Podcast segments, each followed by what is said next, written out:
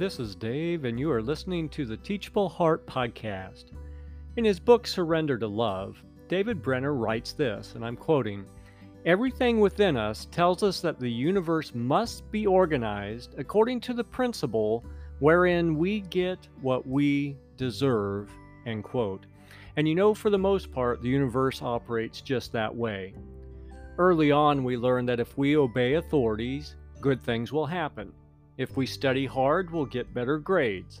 If we work hard, we'll earn our paycheck and perhaps a raise or promotion.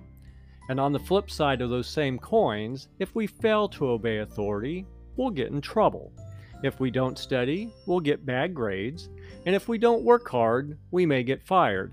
We get what we deserve. It's just how this world works.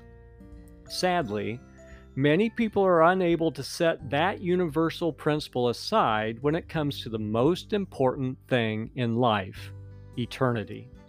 Because this world works one way, it's difficult for many people to believe that the next world works so much differently.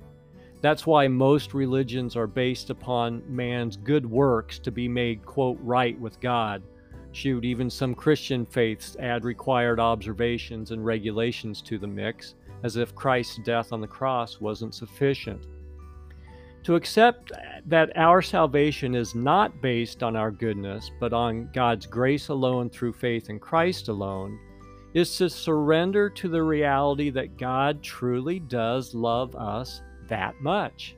That's why it's called good news. Friends, if salvation were based on good works, how would we ever know when we've completed enough of them? And likewise, how would we know if we've completed the right ones? Do we somehow lose credit when we do wrong things? Is God keeping score up in heaven? And if so, what's the required minimum score for getting in?